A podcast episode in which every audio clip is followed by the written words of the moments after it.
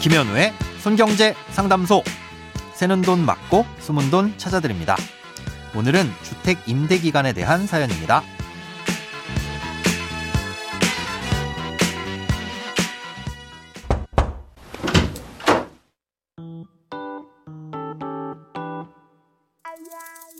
안녕하세요. 현재 월세로 2년 넘게 거주 중인데 계약서를 쓸 때 특약사항에 임차인은 계약 만기 2개월 전에 갱신 여부를 고지하여야 하며 고지가 없을 경우 계약 기간은 1년간 연장된 것으로 한다라고 해두었습니다.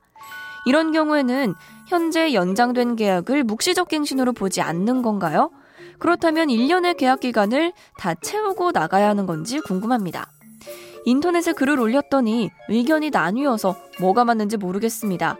임대 아파트 공고가 올라와서 신청하려고 하는데 계약 기간을 다 채우고 나가야 되는 건지 몰라서 고민이 됩니다.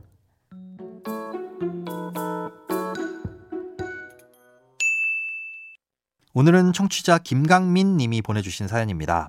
아, 인터넷에서 의견이 분분한 이유는 그만큼 모호한 상황이어서 그런 것 같습니다.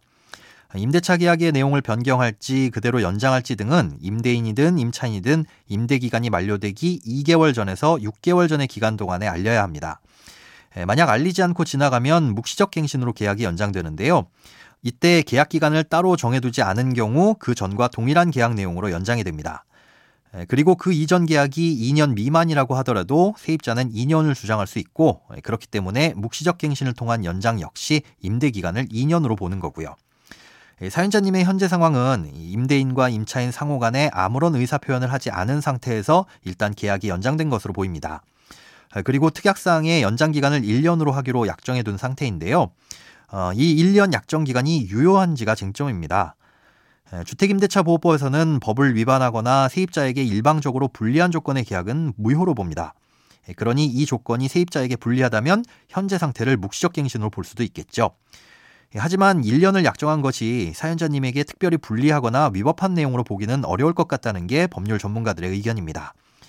기간에 대해 아무런 약속도 하지 않은 경우엔 법에서 정한 기준을 따라야 되겠지만 계약을 체결할 때 연장 기간까지 별도로 정해두었다는 건 상호 간 합의가 된 내용이고 그렇게 미리 약정을 해둔 이상 지켜야 할 계약 기간은 1년으로 봐야 한다는 거죠.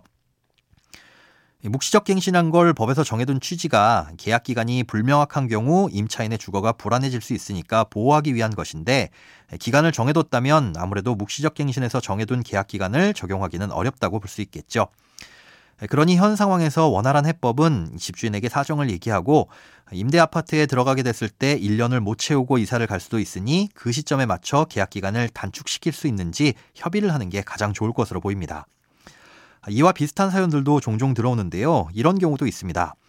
임대차 기간이 만료되고 나면 임대인이 그 집에 들어가서 거주를 할 생각이었는데 이 사정이 있어 계약 만기 2개월 전까지 통보를 못하고 며칠을 넘겨 통보한 겁니다.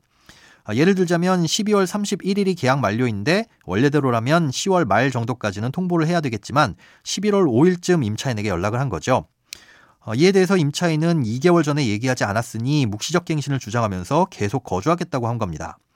아, 그런데 계약서 특약사항에 임차인은 임대기간 만료 3개월 전 임대차 갱신 여부를 통보해 주기로 한다라고 작성을 해둔 상태였습니다. 어, 이를 두고 임차인이 3개월 전에 얘기를 하지 않았으니 계약이 종료되는 것 아니냐는 사연이었는데요. 임대인의 입장에선 안타깝지만 묵시적 갱신으로 2년간 계약이 연장된 것으로 봐야 합니다. 이 특약사항에 3개월 전 임대차 갱신 여부를 통보해 주기로 했지만 통보를 하지 않은 경우 어떻게 할 것이냐에 대한 구체적인 내용이 없기 때문에 법에서 정한 대로 묵시적 갱신으로 봐야 한다는 거죠. 그래서 계약서는 분쟁의 여지가 없도록 작성하시는 것이 중요한데요. 특약에는 최대한 구체적인 내용을 작성하고 필요하다면 그 이유까지도 명시를 해두시는 것이 좋고요. 혹시나 위법한 내용은 없는지 중개업자를 통해 확인을 받는 것이 좋습니다. 돈에 관련된 어떤 고민이든 상관없습니다. imbc.com 손에 잡히는 경제 홈페이지로 들어오셔서 고민 상담 게시판에 사연 남겨주세요. 새는 돈 맞고 숨은 돈 찾아드리는 손경제 상담소. 내일 다시 만나요.